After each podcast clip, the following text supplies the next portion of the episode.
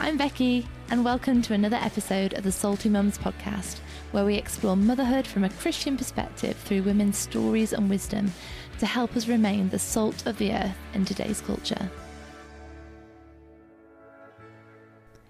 Welcome back to the final episode of season two of the Salty Mums podcast. And um, if you've been one of our listeners from the beginning, well done for keeping going.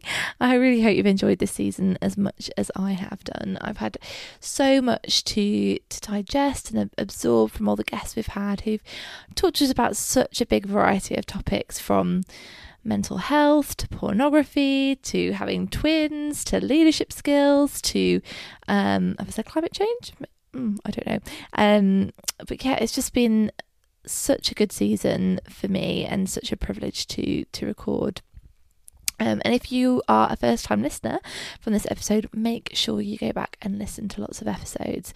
Uh, there's lots of topics that you might not think are particularly relevant to your personal circumstances, but this podcast, as well as um, being there to help support women who are going through similar circumstances to, to the various guests, um, one of my greatest hopes for this podcast is that we learn from each of the stories how we can better support one another, you know, whether it's people we know um, or people we're yet to know who might go through similar circumstances. So make sure you catch up with uh, all the episodes if you can. And also make sure to share episodes um, amongst your friends via WhatsApp, on on social media, you know, it really does help us reach a wider audience. Anyway, for the next couple of months, I will be taking a break from the podcast. Uh, I'll still be on social media, so um, and I'll be planning season three during that time and starting to record it too. So, if you have any suggestions of guests or topics that you'd like to see in season three, please do send them away. I've got it about half full at the moment, but that means there's half of it yet to fill. Uh, and I've got some ideas, but it'd be great to hear from you as to what you want to hear. Now, on to today's episode topic. I'm leaving you with a subject which very few of us plan as mothers, but many end up in. And um, that's the topic of single motherhood or single parenting. And I'm really pleased that the guest that we've got today is not actually in the midst of uh, the hardcore years of parenting. Can I say that? but she's been through it all and done it and has a grown up child. And I think that's really important for this topic because I think one of the fears that many single parents can have is the impact that will have on their child, but um, in in the long term future. But um, Becky can reassure us that it can all be okay in the long term, and and how we can get through that. So. Um, yeah, I've got Becky Sedgwick on, who's from Parenting for Faith. I'll introduce her properly in a minute. Um, but uh, I really encourage you to check out Parenting for Faith as well because they have a super podcast, uh, which is a bit more sort of parenting focused rather than motherhood focused. Uh, they have some great guests on there, some of who have been on on our podcast as well, and um, they're kind enough to invite me and Helen onto their podcast in the summer as well, which is lovely. So I won't hold this up any longer. Uh, I recorded this episode absolutely ages ago in the summer. So it's really lovely to be able to release it to you now. So enjoy.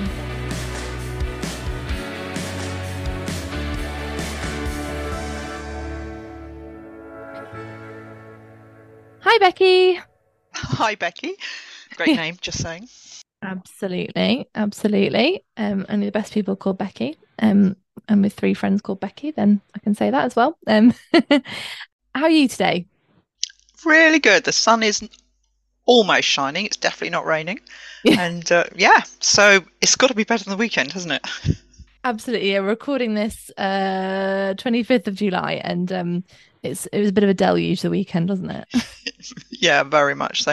And summer's just like I think it goes back to the summer holidays as a kid and you're like, oh, it's raining, it's miserable. And I still although I have to work through the summer holidays now, bad.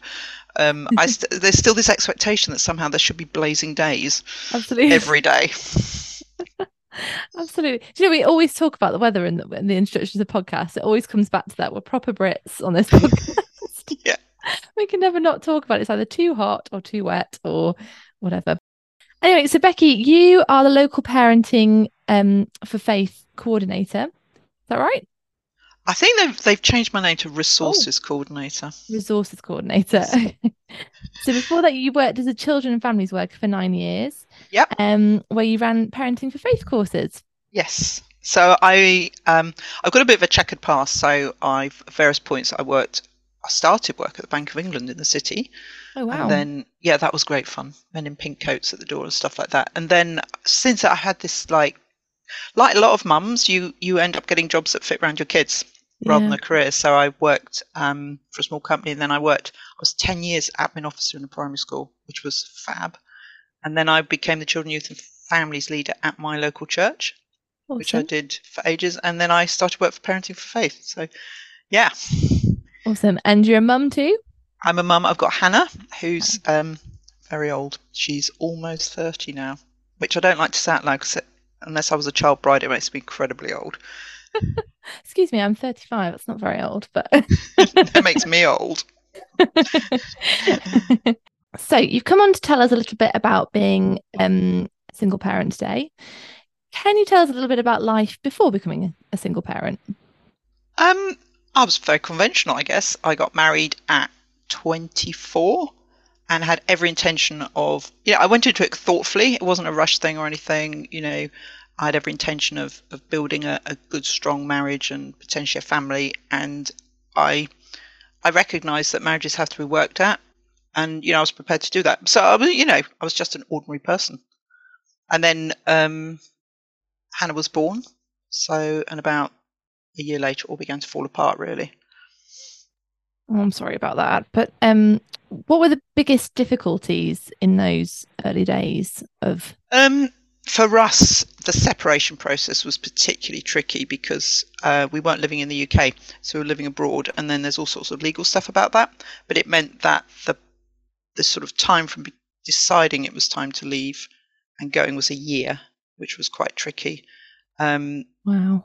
Also, my daughter was very young, so yeah, it it was tr- it was probably very tricky when you're in the middle of it all. Um, and then I had to come back to the UK, no money, no home, had to come back live with my parents, which wasn't terrible, but not yeah. what you dream of. Um, and I think then just the the adjustment of of how I was um, was a process as well. Absolutely, absolutely. Can I? I can't imagine. But um, were, were you were you a Christian at this point? Were you involved in a church? Yeah, I was a Christian. I wasn't particularly involved in a church. Um, in the country we lived in. But I just I just remember I've got this vivid memory of um, it was so hard to to feel God at that point. I think sometimes we have those times, and I was it was just everything up in the air. It was at one point I wasn't even sure I'd get custody, so it was quite a fearful time. But I was just knew I had to hang on to the truths I knew about God that He was good, He was fair, He was just, He was my Father, He was there. But I just remember um, every night after I put my daughter to bed, we had a, a, house with a flat roof, like a Jesus house. And I used to go and stand there. And I didn't have any words for God, and I couldn't find any comfort in the Bible or anything. But th- th- it was really interesting. The only thing I could remember was the chorus that we used to sing as children. Um, Jesus' love is very wonderful. And it was the chorus that goes, "So His love is so high you can't get under it. So no, so high you can't get over it. So low you can't get under it. So wide you can't go around it." And it was really interesting because all I knew was that his love was so big that whatever happened, I was within it. And uh, it was it was such a profound thing that a child's song at that point was the, the way God was able to communicate with me. But yeah, it was tricky, and it, you know, and my family were abroad. It was they were back home. They were supporting me in the process, but you know, it it was a fairly tough year, I think. Oh yeah, yeah, Sophia with a capital T. But um, yeah, it's interesting what you say because there's a lot of times that I've done this podcast and talking to people in those darkest times, and they say it's it's in that absolute brokenness, that absolute moment of yeah, you almost can't find the words um Yeah. or and where people find that sort of well there's no, there's nothing left to trust but Jesus is there Yeah. um Yeah. and um that's a that's a really beautiful testimony so you, did you find church uh, your faith a help or a hindrance in those days I mean you, you talked a little bit about how Oh, it, it helped massively helpful because um, it was the big stable thing. God was the big stable thing. It, uh, the world, it was like he he was this calm center, and the world was complete whirlwind around him. But I never felt that I was caught in the whirlwind. You know, I was, but you know, there, I was able to hang on to something in the middle of it. I don't know what I would have done without God.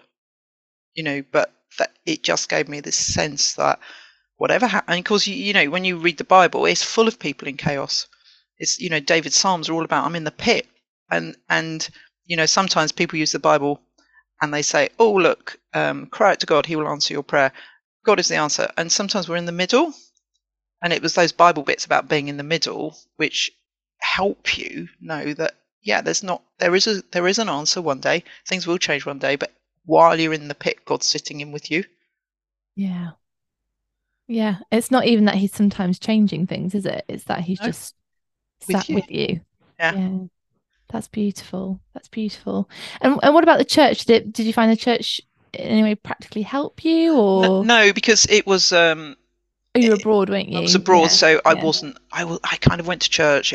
I probably wouldn't have talked about it because you know where we lived, everybody knew everybody, and it was a bit awkward, to say the least. But uh, yeah, no. But God was God did the job. awesome awesome and how did you deal with with talking to your child about what was what was happening I- didn't, and partly because she was very young, and partly because I didn't know how to.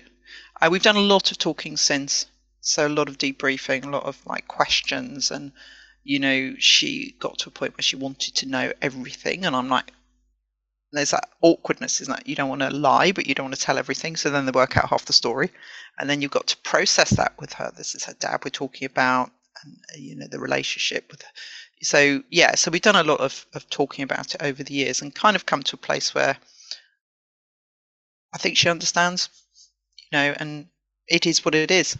That's a phrase in our house. It, it it is what it is.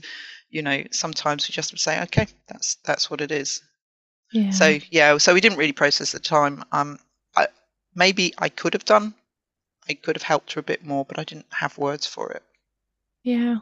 And because we're talking sort of getting on for 30 years ago. Yeah, And I think now, especially with social media, and this is the good side of social media and blogs and the internet, is that there's so much more information to help you deal with those things, isn't there? There's sort of there's now whole websites about talking Yeah, to children yeah. about about these about divorce or separation and um and also I'm guessing was divorce still quite a big taboo just generally then or No, I I don't know. I think it's really interesting because I've always been part of church and I grew up in church and church was like I think when I was growing up it was it was a massive taboo even in society. So I remember when I was in year 4 a child in my class her mum got divorced and we had a special talk about it. And then a special talk 2 years later when she and mum got remarried so this child would have a new surname. So it was unusual. I think abusive or bad marriages were just as common.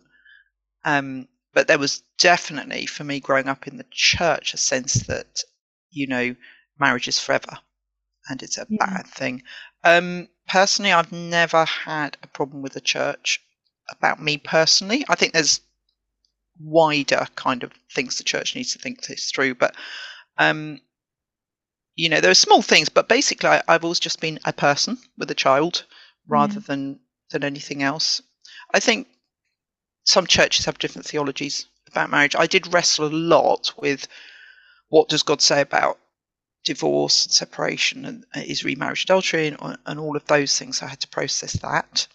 Um, but personally, I did feel, although I didn't feel guilty or ashamed of what I'd done in leaving, I felt, I did feel terribly guilty about it with God and ashamed.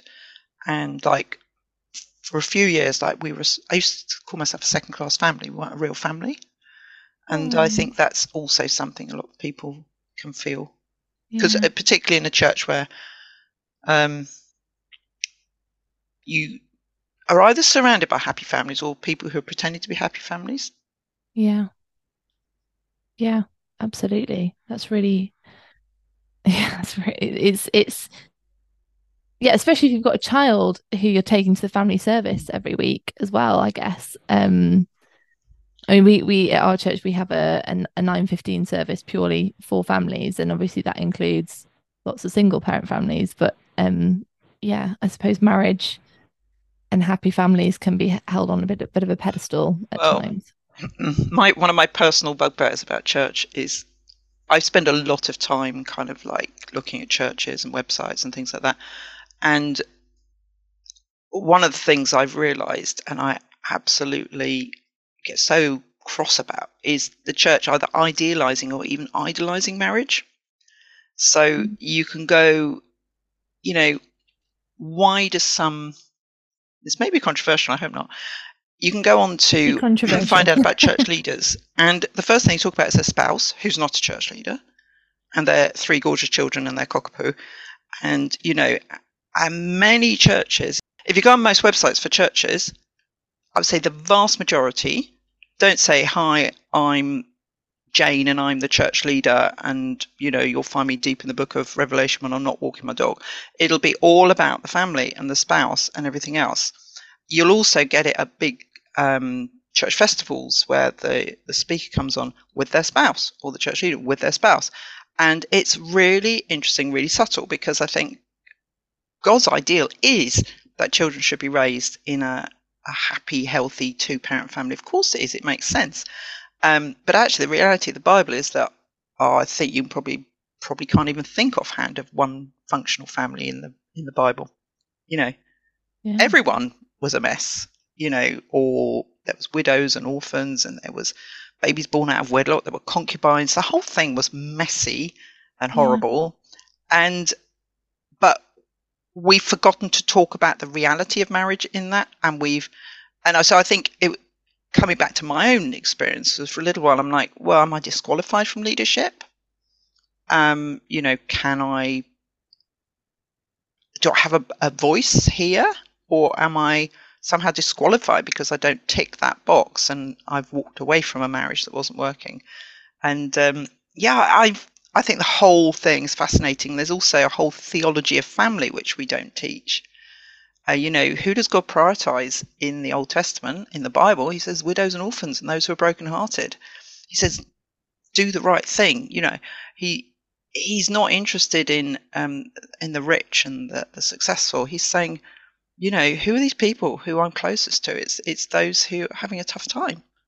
Yeah. You know, and there's a there's a whole thing about this, isn't there? You know, we we've kind of slipped into affirming marriage, but maybe gone a little bit too far or not provided balance on the other side about what's it like if that isn't what's happened.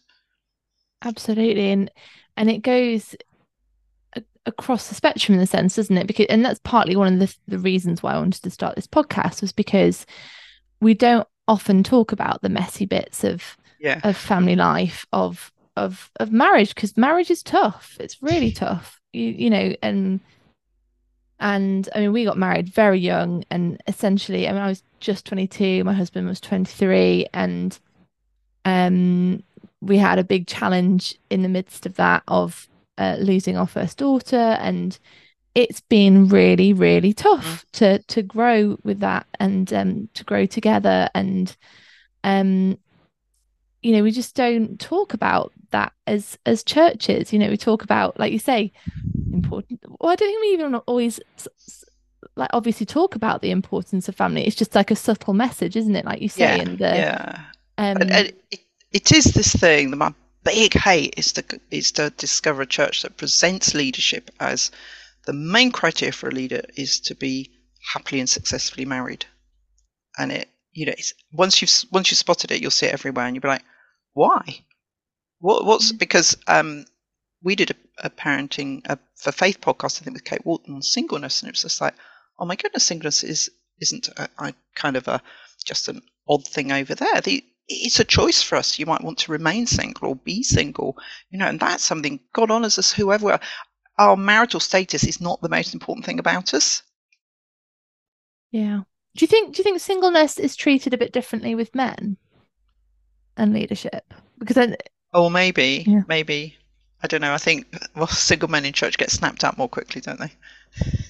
well yeah, I'm just meaning from a leadership perspective as well, because there is I, I did my theology know. degree at Oxford and um I was one of the strange undergraduates who was with all the ordinands. there was 12 Okay. undergraduates and then the rest of the college were ordinands in the Church of England. And there was still quite a lot of young single men, you know, being pushed out. I mean, a lot of them have married since, but um and maybe that says something. But um there were single women too being ordained. But that's a whole other story. But um but yeah, I just wondered if if um single men in leadership are, are viewed differently to si- single women in I leadership. don't know. I I don't know. Just throw that thought out there. A bit ether. so how what kind of things can we do then to better balance that sort of you know affirming that it's good to be married that there are Yeah. benefits to marriage but also affirming other families what Right. Being real about family life and i think stories parenting faith we're massive on stories. You want stories um you know we talk about testimonies at church and, and very often they are kind of like i was sick and now i'm healed or this person was in need and god provided but there's also the very important stories of the middle stories like i'm still sick but what's god doing? is so powerful because not many of us have the necessarily the neat happy miracle ending, you know. And I think just share stories of, of ordinary people, you know. Maybe somebody will listen to this podcast and go, um, you know, hear something I say and go, oh, I'm okay. I'm really okay, yeah you know, and that's massive, you know. So share stories about the reality of family life, support families well. Um, for me, another real big bugbear is don't clump together single parents. So um, I remember when I was children families worker, I was like, heard of a church that did single parent family ministry, and they did brilliant. It was brilliant. So they would um, sort of turn the church over for a couple of days, and they'd have mechanics in, get people servicing bikes, they'd have hairdressers, in, and it, it was wonderful. But then I reflected, actually, I wouldn't have needed most of those things because I, I one of the things we used to do was go on holidays for single parents when I when my daughter was younger, because holidays are hard when you're you know if you are the only parent, you don't want to dig sandcastles 24 hours a day. Believe you me, you know. So going somewhere with other people is great. But I realized the first one I went on, there was somebody who was incredibly wealthy.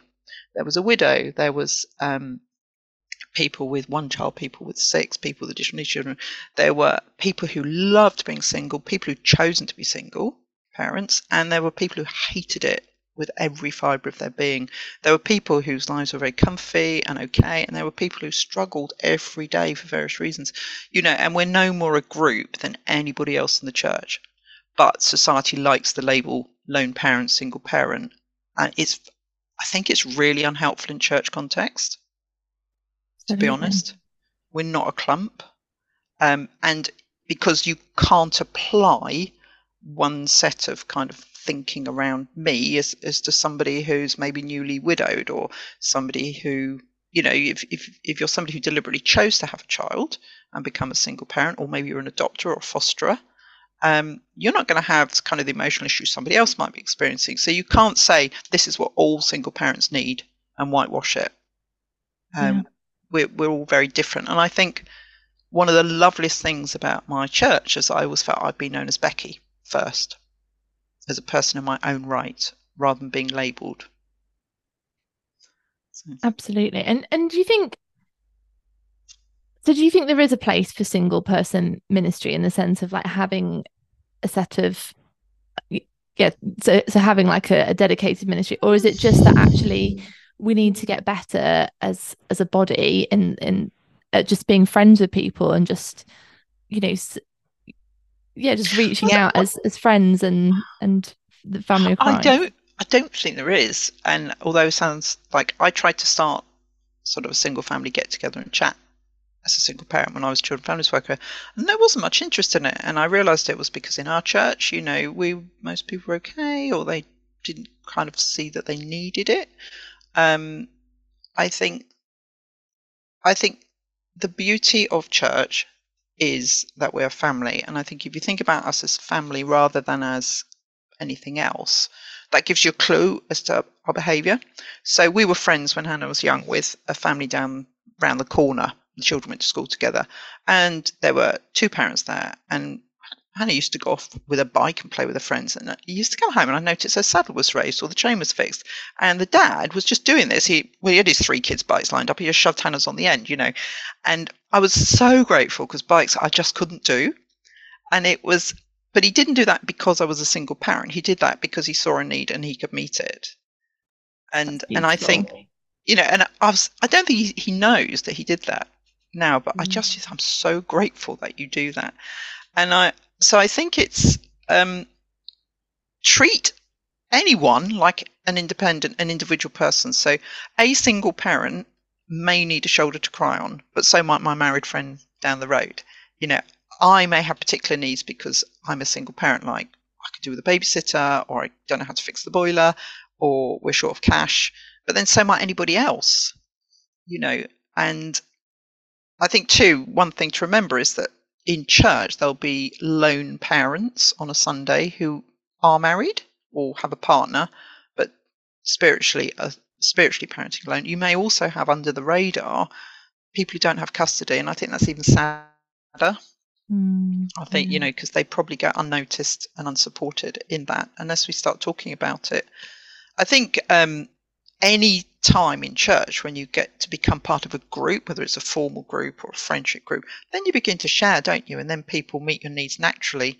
So I think that's the better way. I'd much rather see a church that focused on building family relationships with each other naturally yeah. than forcing us into little boxes according, you know, you are the, the newly widowed group or you are the struggling with money group, you know, and then needs can be naturally met. And also, I then get to give back as much as I'm receiving which is also important. I don't want to be the recipient of people's um, pity or uh, unconcern, like you have to help me because I'm a single parent or something. I'm just just me. Sometimes mm. I have needs, and sometimes I'll be solving your needs. You know, and sometimes I'll be cheering you up. Sometimes you'll be cheering me up, and it's how God designed it to be. Absolutely. And when church does that, it's the most beautiful place in the world. Yeah, and that's such a beautiful picture of the body of Christ, isn't it? That's exactly yes. how it's all meant to work. yeah, um, yeah, I, oh, I think church is very best thing for a single parent, actually, for any parent, to be fair. But yeah. you know, um, I I know some churches will have different theologies and different approaches. Maybe I hope people have moved on from when I was growing up, and it was a taboo subject and something of great shame. Um, but you know, I'm just a person. I'm a single mm. parent, but that's not my main identity. And within the church, I've got stuff to give and I've got stuff to receive. So yeah. I, I think there. Sorry, carry on. I was going to say I think there are some some little holes churches can fall into. So um, one of my massive ones is Mothering Sunday and Father's Day. So we had early on a really difficult, tricky Father's Day when my daughter was about six, and the preacher went, "Oh, you know, everybody's dad, dad, dad, dad, dad," and she ran out crying, you know. Oh, and I was so I was, I was red, I was furious. But you know, my observation, not just as a single parent, but as a children leader, you know, Mothering Sunday and Father's Day is a wonderful day if you're a happy mum. If you're a sad mum or you never managed to be a mum or your mum doesn't talk to you, you don't talk to your mum or you never see your mum. This is the most painful day in the world. So why are we celebrating it in church? It's not biblical. Mm. Yeah. Father's Day is the same. It's not a biblical festival. Why are we celebrating it? You know, because those people who are happy and successful in that place are being celebrated by their family. Everybody else just rubbing your nose in it. Again, maybe controversial, but you know, I've got a big question mark over why we why we celebrate things that cause such a lot of people pain. And for small people, you know, who don't have kind of the experience to deal with it, it's just like going to raise more questions or pain. Uh, you know, I know even mm. a couple of ladies in their 60s who don't come to church on Mothering Sunday because they were never able to have children. Ah, oh, that's so sad, isn't it? It is so sad, and I, I can I can really empathise with that with both Mother's Day and Father's Day because we, like I said earlier, we lost our daughter mm. In the July. So, uh, and then we had a, a well, we had a Mother's Day, and I think Father's Day was three days after our son was then consequently born. But that Mothering Sunday, you know, knowing that I didn't mm. yet have a baby in my arms was incredibly painful. And, um, but yeah, I'd never thought about it not being biblical. I'd, it, it's, it's, not funny, biblical at all. Yeah. How funny. So you can feel free to throw it out. Yeah. Yeah, absolutely. That's such a good point. Um what what else then is what what are some problematic um other pro- other problematic uh, I can't speak this one other problematic problematic practical things that church might do then for um, for single yeah. parents. I think it's just a, a matter of being aware. So you've got I just remember coming home, you, you know, come home late from school or work or something with Hannah, and, and it was six o'clock, so I needed to get her tea, get her in bed, have a bath, read her a story. With only one pair of hands, that's quite hard. So there, there's lots of practical stuff and things like, you know, if the boiler bursts and you're trying to handle seven children and you know dripping thing, it's some things are just harder with one pair of hands than two. Yeah. So there are just being aware of that. I think. Um, I think a really tricky area for most single parents is the relationship with the other parent and negotiating um, sort of custody arrangements and, and and you know if there's a difference in attitudes or values or faith that's a tricky one and people may just need a bit of support with that a bit of an outlet um, can, can that affect custody battles in the se- sense of if one parent wants wants? I don't don't know. I don't think so because I think it would have to be deemed abuse or something. But in terms of faith, I know a lot of people say, well, you know, I'm bringing my child up as a Christian here, and then they go to the other parent, and maybe it, it, could even be a different faith, or it's a different set of values, or they're even if just now he's allowed to watch films there that I wouldn't approve of here. So it's just that kind of like you're no longer co-parenting. I mean, some people manage it really well, I think, um, and there's also for some is a loss of a parent. I mean, it's incredibly common that um, you know we've got a family at church at the moment, and dad's moved right away. The children barely see him; they grieve for him, they miss him, you know, and mm-hmm. that's hard for them as well. You know, so I think one of the really interesting things I realised. So I'm like, I've got a daughter. She's got no dad at home. Where's she going to get, and obviously not a marriage, where's she going to get her role models for marriage? How, where's she going to see a good relationship modeled? Because she's not going to see it at home. She's not going to learn from me about what to look for. So I used to thing, I used to look around at church like, they've got a good marriage. I'm like, look, say, they've got a really good relationship. Have a look and see, work out why, work out what they do.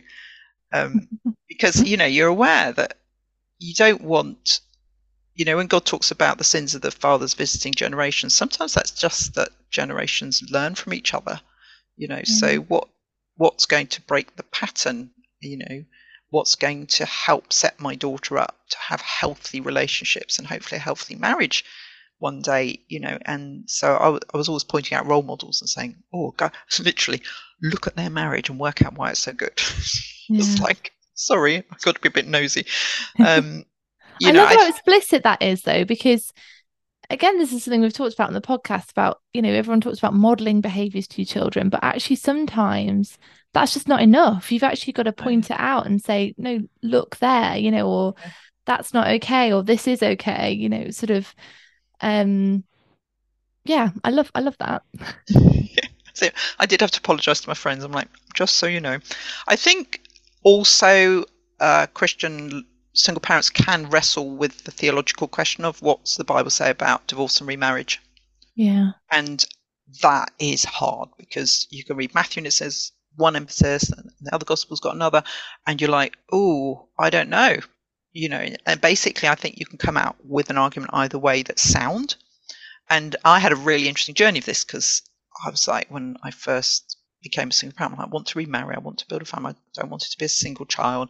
Da da da. So I was like, I want to, and um, I got quite stressed about it. And uh, so one night I was literally on my knees by the bed, uh, and I was saying, God, give me a husband, give me a husband. And he said, look in the Bible. So I opened the Bible and I, I did never ever do this because I opened the Bible around. I said, the first thing I point my finger at, I'm going to know is from God. And I, I opened it up and it's somewhere in one of the prophets and it, and I stabbed my finger on the page. It said, I, the Lord, will be your husband.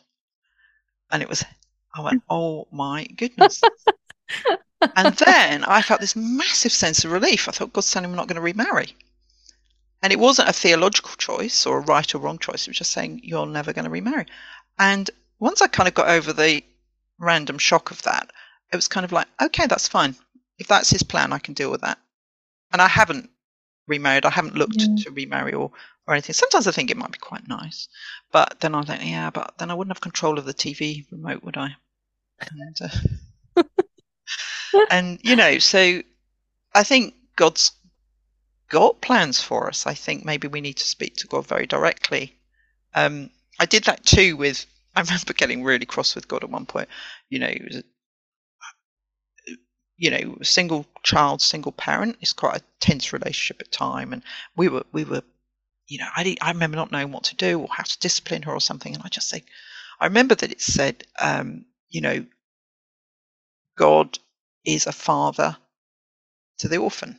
He's a father to the fatherless. And I said, What? I was so cross. I said, Well, God, if you're a father, you sort her out. And then I realized that I could take him at his word on that one. So mm. I used to say to God, remember coming to secondary school, I was like, we didn't have much choice where we lived at school, and I wasn't particularly happy about the school. And I said, God, you've got to sort this. You're her dad. I, and I, I learned sometimes just to shift stuff off to him and just say, You are her dad. And even now, if I'm worried about her, I say, You're a dad give her the comfort she needs or give her the guidance or help me know what to do. Um, and that's been really helpful for me um, to say, you're her dad. You know, she needs a dad now. Can you be that dad for her? So uh, yeah, so that's um, that's something I found really helpful.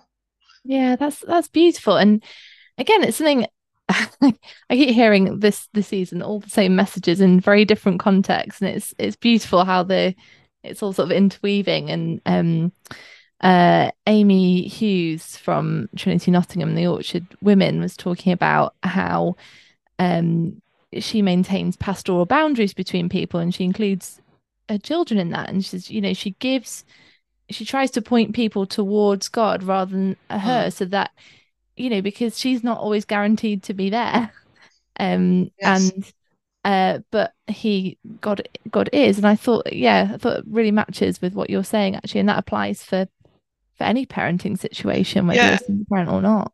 And and I think sort of an extension of that is I had to somehow sometimes regard him as my spouse in a, in a sense that um, it it can be really hard emotionally as as a single parent. So if you're married, I imagine because it's such a long time, I've forgotten. You know, you've got somebody else to vent to, somebody else to process with, and you don't always. And the temptation as a single parent is to put that onto your child. You invite them.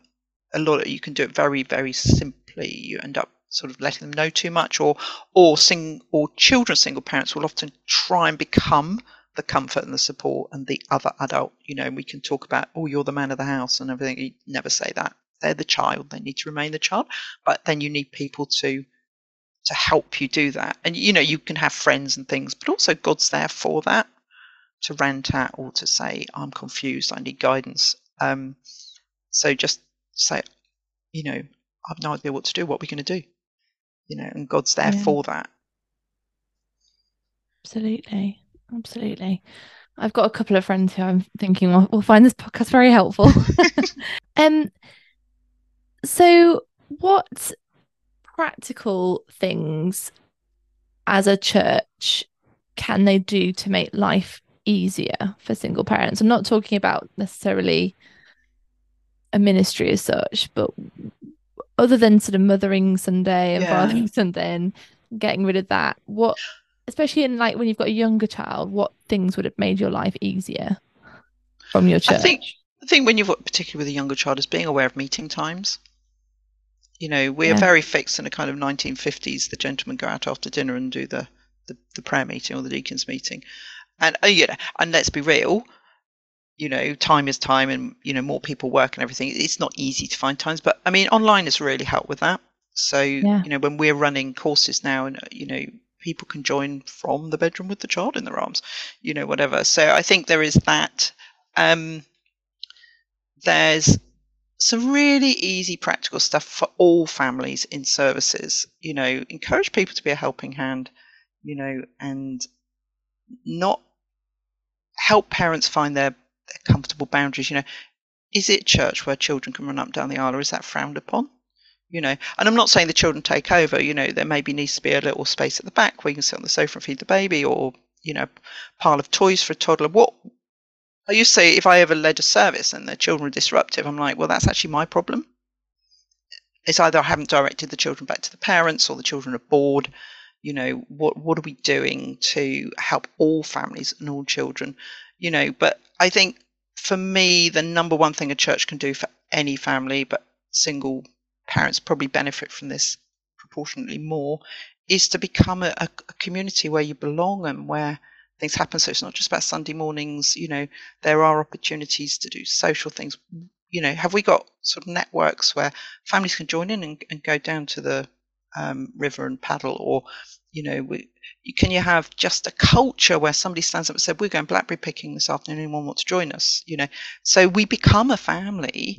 So that there are just places to build that family in there. You know, because I've been in my church a long time, I've got friends I can rely on 100% who've journeyed with me and I've journeyed with them. You know, how can we grow places that let us do that so that we don't have to think about how can we help the children or the family? We just, how can we be family together um, yeah. is really helpful. And I think that's, that's the main thing, uh, apart from generally having sort of conversation about marriage and singleness and, and family and being real and, and not labeling, you know, and I think in a good family, I think what you'll see is under the radar, there'll be people, you know, helping out financially for things. Or I think the, my other bugbear is uh, I think churches can still fall into trap of this. You know, people invite other people around for, for a meal or something and everybody's couples. That's interesting. Yeah. Um, so just just be aware. I think treat everybody as individuals and cultivate a family environment where people genuinely have lots of options to belong. So it's not just, oh, well, you can join a life group and it's on Tuesday. But, you know, there are a random group of people who kick the ball around on a, on a, on a, on, on a Sunday morning. I think to, for people to look out for kids to be invited into things, you know, so you know, kicking the ball around and stuff like that. That sort of, but yeah, to become a community that loves each other, be aware of each other's needs. So, yeah, I may have a particular need as a single parent, but also, and so nobody feels like the the, the recipient of everything. That yeah. this is a give and take culture. Yeah, that's really important, isn't it? Because I've got mm. um an example in my mind of, of someone where they felt they were a burden because they're always being asked to things or given things and mm. and but what you're talking about is a culture where it just, like you say, it just all just happens. It's just yeah life. But, it's just within that you'll have a season maybe when you are the the recipient. Yeah. You know, and you talk about pay it forward. You know, you know, I would say to people, but you know, if somebody's being helped, I say, but everybody's helping me, or they've given me some money. I'm like, that's fine, you know. One day you'll be in a position to do the same. You know, at the moment you're in a season where you need a little bit of, of support, maybe. Um, that will change and and then you'll be the one who knows what it feels like to receive that and knows how to give it and then that's beautiful mm, absolutely absolutely so on an individual basis say we've got friends going through troubled marriage or divorce or widowhood how can we be salt and light to them in, in those in those like really raw early days as such um and yeah not not just necessarily i don't think i'm just thinking practically because i think you've covered a lot mm. of the mm. practical things but on a yeah on a sort of deeper maybe more spiritual level i think sit in the pit with someone and i think if somebody were going through this kind of really afresh if that other if their spouse was also a member of the church that's very tricky to navigate. You know, Yeah. I haven't experienced that, but that would be incredibly hard. Um, I think being there, sitting with them, um, but also not treating that as the main thing about them. You know, they're still the friend who likes to play squash, or they're still the person who loves baking. They're still the person who thinks everything's hilarious. You know, you're still that person, and I think, but just be aware and I mean, pray for them, and but be available because you might need to rant a lot or process everything, have questions, be a safe place. And I think the other thing I would say is that that's not the time for somebody who doesn't really know you to come in and be the pastoral expert. You know, this this is a friend's job. It's you know the last thing I would want would be kind of like. I mean, there are times when you need your special pastoral person, but you know, this is time for somebody who already knows and loves you just to pick you up for a little while. I think if that, I mean, there are sometimes practical things. We've had situations where um, the church acted as a contact centre for a child when it was partic- for for a breakup that was particularly nasty. Um, other people, sometimes people have been able to give a bit of legal advice or point them in the direction of something.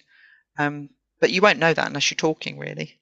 Yeah, So absolutely. I think that there there are there are pointers. I mean, we used to go on the Care for the Family single parent holidays, for example. I know Lee Abbey, we used to go there as well. You know, so you know there are places where you can point people to and signpost them to. Um, yeah, just just journey it. You know, So, and don't make out it's the worst thing in the world either. I mean, it is really bad, but you know, it's not the most disgraceful thing that ever happened to anybody in the history of church. yeah. have you, I mean, have you got any resources to sort of point people to that helped you work through your the, the guilt that you said you felt and the wrestling that you Um, did with Yeah, we got quite. I've written a few pieces for, on our website. Um, we're a very small team, so you see the same names on the bottom of most of what's written. It's Yeah. just a few of us. Uh, about some about my own journey. Uh, and one, yeah, there's one particular thing that uh, there's an article called it something about in the wood.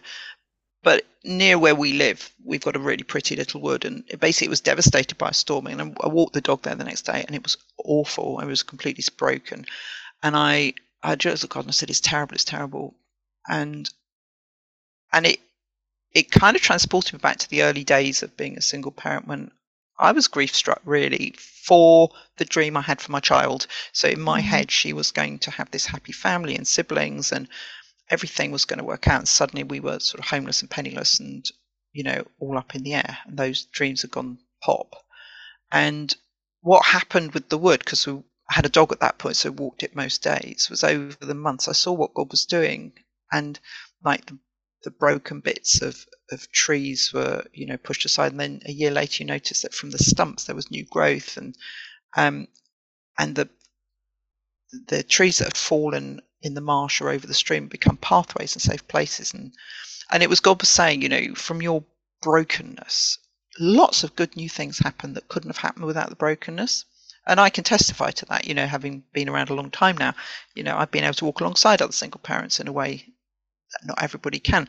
But God doesn't waste anything. And there's, um, your life isn't what you planned. It's not what you dreamed, you know, and that's actually normal and okay. But Yeah. he's he's still walking alongside you in that, and it, it may be messy and difficult, but I think sometimes in the West we get sucked into a thing that says your life should be perfect, it should be happy, it should be smooth. And actually, if you look at the rest of the world, the reality of life for the rest of the world is every day is hard and difficult, and we grab the good bits and rejoice for the good bits and thank God for the good bits, and the rest is the norm. We've we've flipped that on our head. So we say the norm is great and good, and anything else is outrageous, and uh, that's not what you see in the Bible, you know. And yeah, so I think it's okay. The other big thing I'd say is don't believe the horrible statistics you see, like on anything on like children's academic progress or social outcomes for households. You know that it- it'll say, you know, children from single parent households do worse statistically. Now that may be a statistic, but you know, dig down into those, and there'll be lots of other things going on. And there's absolutely no reason why your child shouldn't be happy, healthy, um, achieve academically, or, or just because you're a single parent, it does not affect those outcomes at all. Yeah. You know, and uh, so you know, I'm not saying they're lies, the statistics. I'm saying it's much more complex than that. Um, It- causation and correlation are two very Yeah. different things sometimes, aren't they? The other thing I'd say is I found really helpful. I looked around me at church and I saw people who were further on the journey than me. So I saw some who were happily remarried. I saw some who weren't, and they were still single parents, and their kids were fine, or their kids weren't fine, or whatever. You know, but you know, life goes on. It feels like you've come to this enormous wall of failure and unknown. But life goes on, though. You'll get to the other side of that wall, and you will just be. Life goes on you know and i think there are things you can do to um in the early days i think maybe you've had to move area or you know change things you know work hard to build a network of people around you. So you know that can feel hard maybe you can't get out very much but church is a great place to start. You know how can you become embedded in your community? What what could you make time for yourself as well? You know if you can find a babysitter or do something with your kids along but try and have a life that isn't just about you and your kids. So you build your own grown up relationships and and pray actively that god will add people to your family. So you know over the years we've kind of adopted hannah talks about her second and now her third mum. We've adopted a third mum apparently. Um you know people who've become part of our family's journey and who i know i can rant at or ring or you know and you know god sets the lonely in families. That's another promise from the bible. So ask god where are those people you're adding to my family where are those people that um, are going to be the family i don't have anymore so yeah That's such a beautiful encouragement. Thank you for um I think that's a really good place to to finish on. Um so yeah, thank you. And um so I will share all the links to um Parenting for Faith sure on the show notes, but it's um I've written it down. It's www.parentingforfaith.org. parentingforfaith.org I, I'd written down .com here, so I'm glad you corrected me. um uh and um yeah you can read some of Becky's articles on there I'll show she gave me a big long list of them to to look at so I'll make sure I share all those on the show notes as well and you can um follow the parenting for faith uh account on Instagram as well and the Yeah. lovely Lucy on there does lots of dancing yeah we have a podcast as well. Oh yeah of course. So- yes which which we're on soon excitingly so. Yes and I'll definitely share that and the link to that as well. So um yeah I regularly point to the parenting for faith resources because it's so thank good. I'm hoping to do the course in in uh, autumn as well so. The online course yeah. Yeah it's, uh, the online course. Yeah brilliant. You and do it from your bedroom. You'll be fine. You don't need to leave your house. Absolutely, absolutely. Yeah, we actually have um we we during COVID we set up a small group online, which we now do every Thursday, and we've just kept going because it's so much easier as so much easier isn't it Yeah, it's like there was a world before zoom yeah, it was hideously difficult and involved babysitters yeah, yeah. Difficult and expensive. Yeah, absolutely. um, before you go, Becky, can we pray for you? please Lovely. Lord, we thank you so much for Becky. We thank you for sharing her story with um, honesty and vulnerability. And we thank you that she has this story of redemption, of how, Lord, that you bring you bring joy and um your your light situations and and and help from your situations situations which can seem so dark at times lord um and we just thank you for for what the work that you've done through becky in that being able to walk along single parents in a way that many others couldn't with the empathy and sympathy that she obviously shows towards them. And um we pray for becky's work. We pray that um she continues to thrive in what she's doing. And um and we also pray lord for anyone listening today who's been affected by what becky has said. Um we pray that they know your peace and know your love in the situation that they're in right now and that um and that they reach out to you lord for whatever they need and finally we pray for the church lord may the church become a place um that definitely doesn't shame single parents in any way, but actually builds them up and shows them love and shows them what family is um, in the messiness of this world. In your name we pray. Amen. Amen. Thanks so much, Becky. Thank you. It's been brilliant. Bye. Bye. Remember, all the links that we've talked about today can be found on our show notes. If you've enjoyed the podcast today, please do remember to hit subscribe if you haven't done already. And even better, you can help us reach a wider audience by giving a quick review on whichever platform you're listening on. See you next time!